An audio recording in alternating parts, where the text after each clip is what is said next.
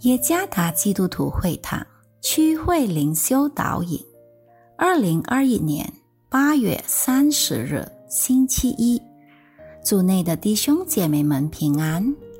今天的灵修导引，我们将会借着圣经加拉太书第五章第一节来思想今天的主题：从淫癖中得自由。第二部，作者。红祖茂牧师，加拉太书第五章第一节：基督释放了我们，叫我们得以自由，所以要站立的稳，不要再被奴仆的恶挟制。根据马可康纳 （Mark Conner） 的说法，成瘾是一种被习惯或做法所奴役的状态。到某种程度上，如果戒掉它，将会造成严重的创伤。我们可以从这句话看出，一个人若被某些使他上瘾的习惯或做法所奴役，是何等的可怕。此外，戒瘾显然会造成严重的创伤，这意味着。试图停止或者摆脱淫癖，将会导致生理和心理的创伤。因此，这就是使徒保罗的意思：要站立的稳，不要再被奴仆的恶挟制。我们要得以真自由。这里可以列出几种淫癖。我们立即会联想到对非法毒品或我们所熟悉的海洛因上瘾。试图摆脱毒品束缚并非容易。一个已经上瘾的吸毒者，当他吸不到它，将会经历到极度的痛苦，痛不欲生。有些已经戒毒了。但是，当他再与其他吸毒者来往时，他又重蹈覆辙。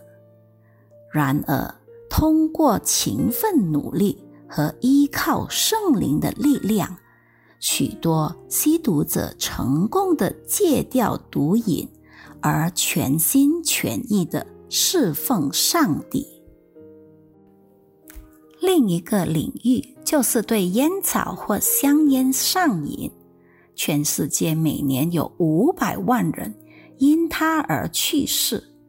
虽然在所有的香烟包装盒上都印着抽烟危害的警告信息，然而人们仍然忽视它。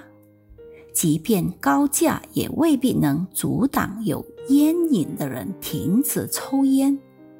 再次强调要依靠圣灵和坚韧不拔的毅力，就好像今天上帝的话语说：“要站立的稳，不要再被奴仆的恶挟制。”我们必定能得着真正的自由。另一个饮品就是毒瘾，过去的背景。就是在信主之前已经染上毒瘾了，还一直延续到接受耶稣以后，从小赌开始变成大赌，从偷偷摸摸的赌到光明正大的赌，这种影响实在可怕。从家庭关系破裂开始，极度沮丧，甚至自杀。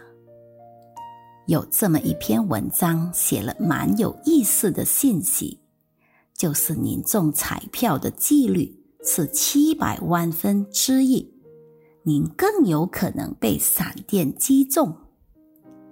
我们将会在接下来的几天里讨论，还有其他更多的饮品，让我们摆脱一直以来束缚着我们的饮品吧。依靠他那释放的能力吧，不要再被淫皮所奴役。上帝全然爱您，他希望您能从您所有在监狱里的淫癖都释放出来，顺服，全然依靠圣灵的带领，就是摆脱任何罪上瘾的关键。愿上帝赐福于大家。